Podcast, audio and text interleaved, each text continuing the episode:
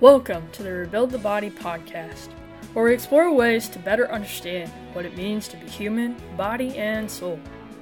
As we develop a better understanding of the Catholic faith in regards to being human, we can discover its impact and helping us to bounce back from injuries, setbacks, and sin in pursuit of our fitness goals and living out our unique role in building up the body of Christ.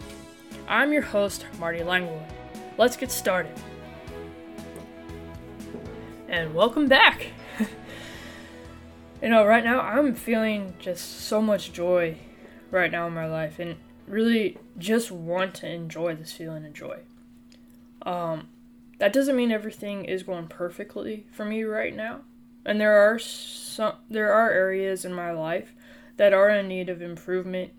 Um, some things aren't exactly going my way at the moment. Yet I'm still feeling a lot of joy. And you know what is helping me with that? Surrounding myself with joyful people. It it really is contagious. And it should be spread. So if you want to be a contributor for spreading this joy, I'm going to say the simplest way and most effective way is just to smile. it really does make a difference. So, why would this matter? Because of where I want to gear our focus for the episode here the incarnational reality of fitness. The incarnational reality of our world and of our faith is real. And our faith in it is necessary to better understand what it means to be human and why bringing Catholicism and fitness together matters. You know, if you look around the world and if you look in your own room, if you look outside, we live in a world full of symbols. I mean, we see them everywhere. I, for one, I, I love learning about symbols. I love the story behind the symbol and the evolution of its meaning. I'll, admit, one of my guilty pleasures are the Dan Brown books. You know, the Da Vinci Code, Angels and Demons, The Lost Symbol. I know his quote unquote conspiracy theories provoke quite a bit of uh, conversation between the Catholic Church and secular world. And honestly, if you want to read the church's response on the matter, all you got to do is go to the USCCB website um, and they have Catholic reviews on books and movies. And really, all this review said was it was a nice story. These are all nice stories. Um, and they are, in fact, fiction. I mean, there's so much evidence to convey that um, if you approach them with reason and with a really good understanding about the Catholic faith on some of the things uh, Dan Brown brings up in his books. But what I enjoy about his books are the way he draws out symbols and their meanings. Again, like I said, we, we use these symbols and we see symbols everywhere. For example, on both ends of the street I live on has a stop sign. On both ends of the street, indicating the meaning to stop. Even then, the message isn't always received, unfortunately. So, what is a symbol what on earth does this have to do with fitness? Well, first, let's define symbol. A symbol, all it is, by definition, is something that is tangible and reminds us of a reality that is intangible.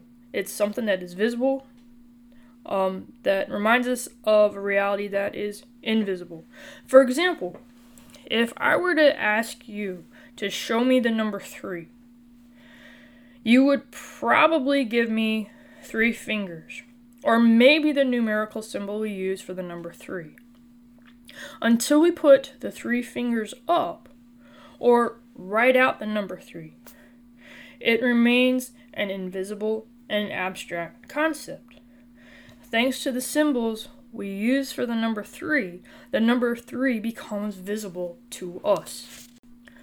Consider all the other ways we use symbols from again street signs. We got sports team logos, patriotic symbols like the flag or military ranks, superheroes, the ring from the Lord of the Rings. Oh, so much symbolism and richness behind the meaning of that story and the ring itself.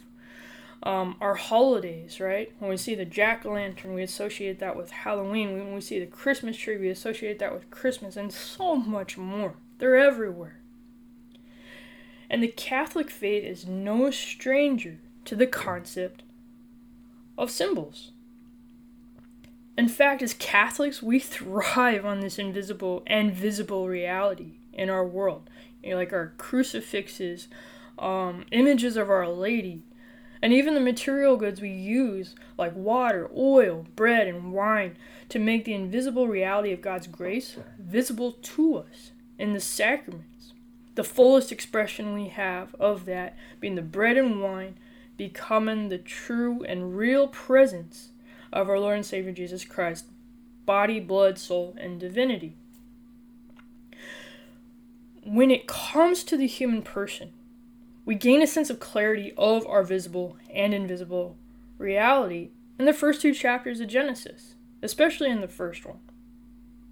You know, the creation stories. God says, Let us make man in our own image and likeness. God created humankind in his own image. He created the human person with an invisible and visible reality. The invisible being our soul, while the visible complement is the body. Because of the soul, because of our soul, we have this innate desire to seek out God and search for meaning in our lives. And even recognize the hand of God in the good, true, and beauty of creation. Just think of those awe and wonder moments you have of staring at the mountains or looking out at the ocean, or if you've been to the Grand Canyon, just that awestruck uh, attention that it draws. This invisible reality becomes tangible through the material reality that surrounds us. Again, just think about some of those locations the mountains, the ocean, the Grand Canyon. As a result, the existence of the human person is a part of this reality. It's a part of that reality, the visible and the invisible. Jesus fulfills this truth in the event of his incarnation.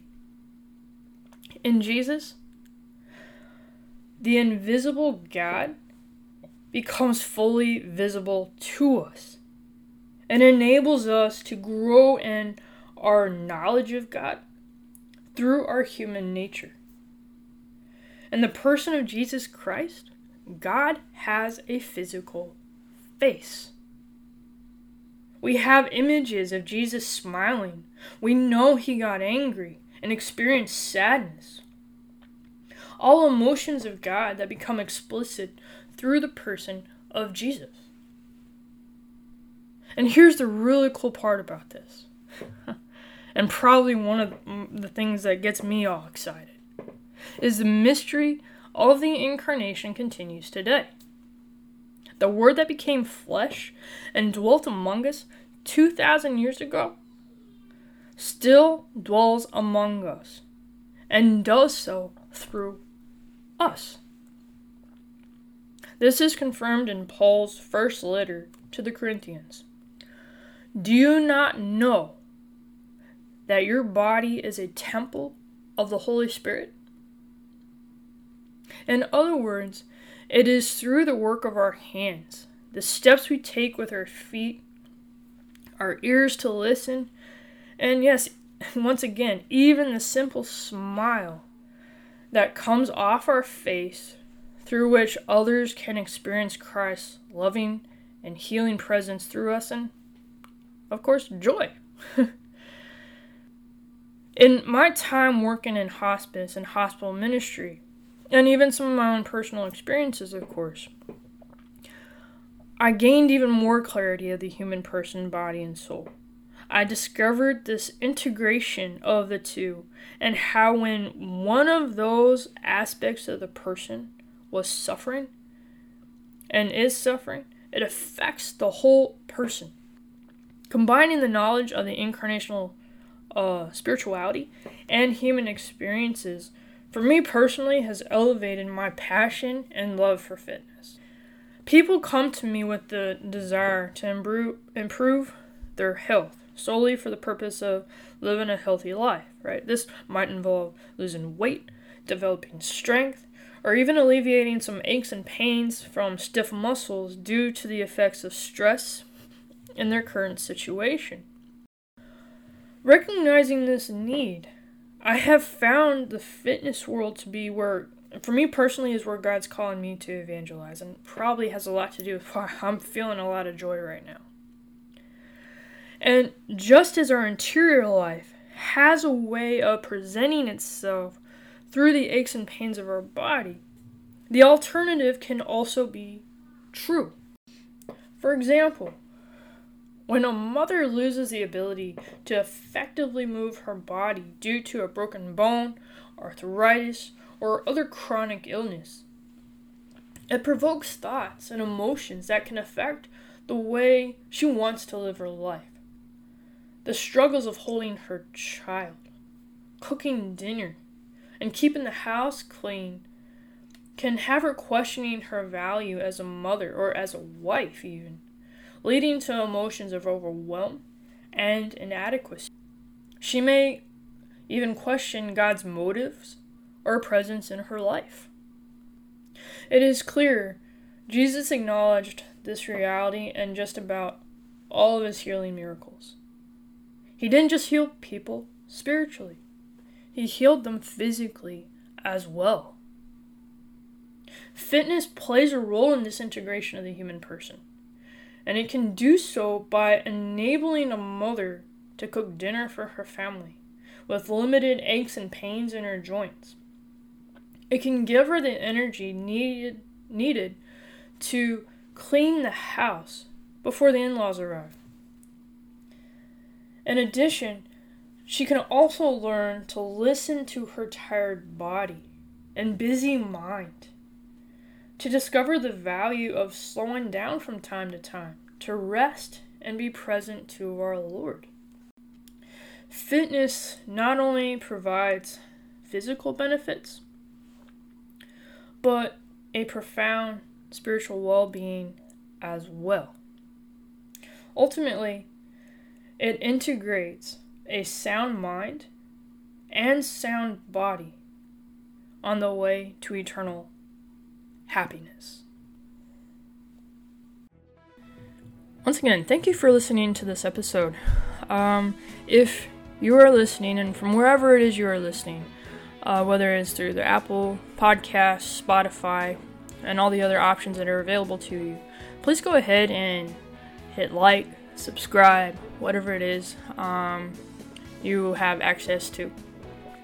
Also, if you have questions about better integrating your Catholic faith and fitness, please go ahead and reach out to me at the Catholic Fitness Coach on Instagram. Go ahead and send me a direct message, and we'll take the next steps from there. And have an amazing day, and God bless.